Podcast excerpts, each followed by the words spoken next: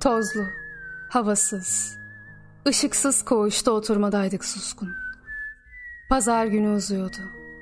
Herkes kendi düşündeydi. Ansızın ışıklı bir insan sesi yükseldi. Işıdı yüzler. Geçmiş günler diyordu şarkıcı.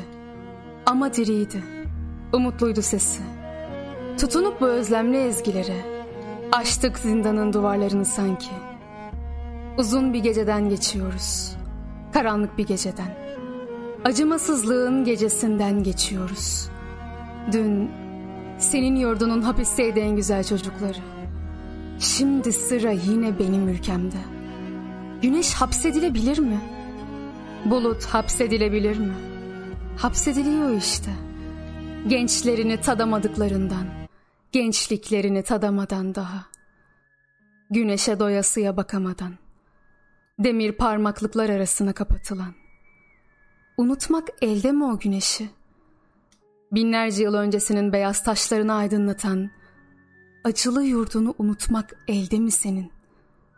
Şairler vardır. Ülkenin güneşi tutuşur şiirlerinde.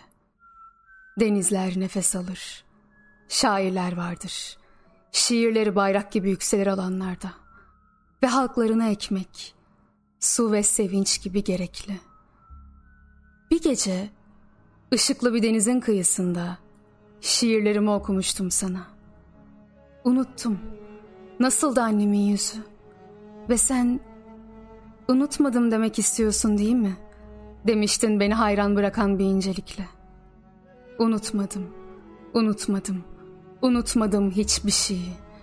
Bir türlü baharı getirmeyen bu Mayıs ayının yağmurlu bir öğle sonrasında hapishane ranzasında uzanmış yazarken bu şiiri. Radyoda senin ülkenin o yüreğe işleyen şarkılarından biri. Ve karşıda koğuşların açıldığı alanda şair yüzlü bir asker dalmış hayal ederken serbest kalacağı günleri. Uzun bir geceden geçiyoruz. Karanlık bir geceden. Ama geleceğiz üstesinden bu acılarında. Ülkenin ve ülkemin bütün iyi şairleri adına yemin ederim. Aydınlık bir şafağa ulaşana kadar dövüşeceğime yemin ederim.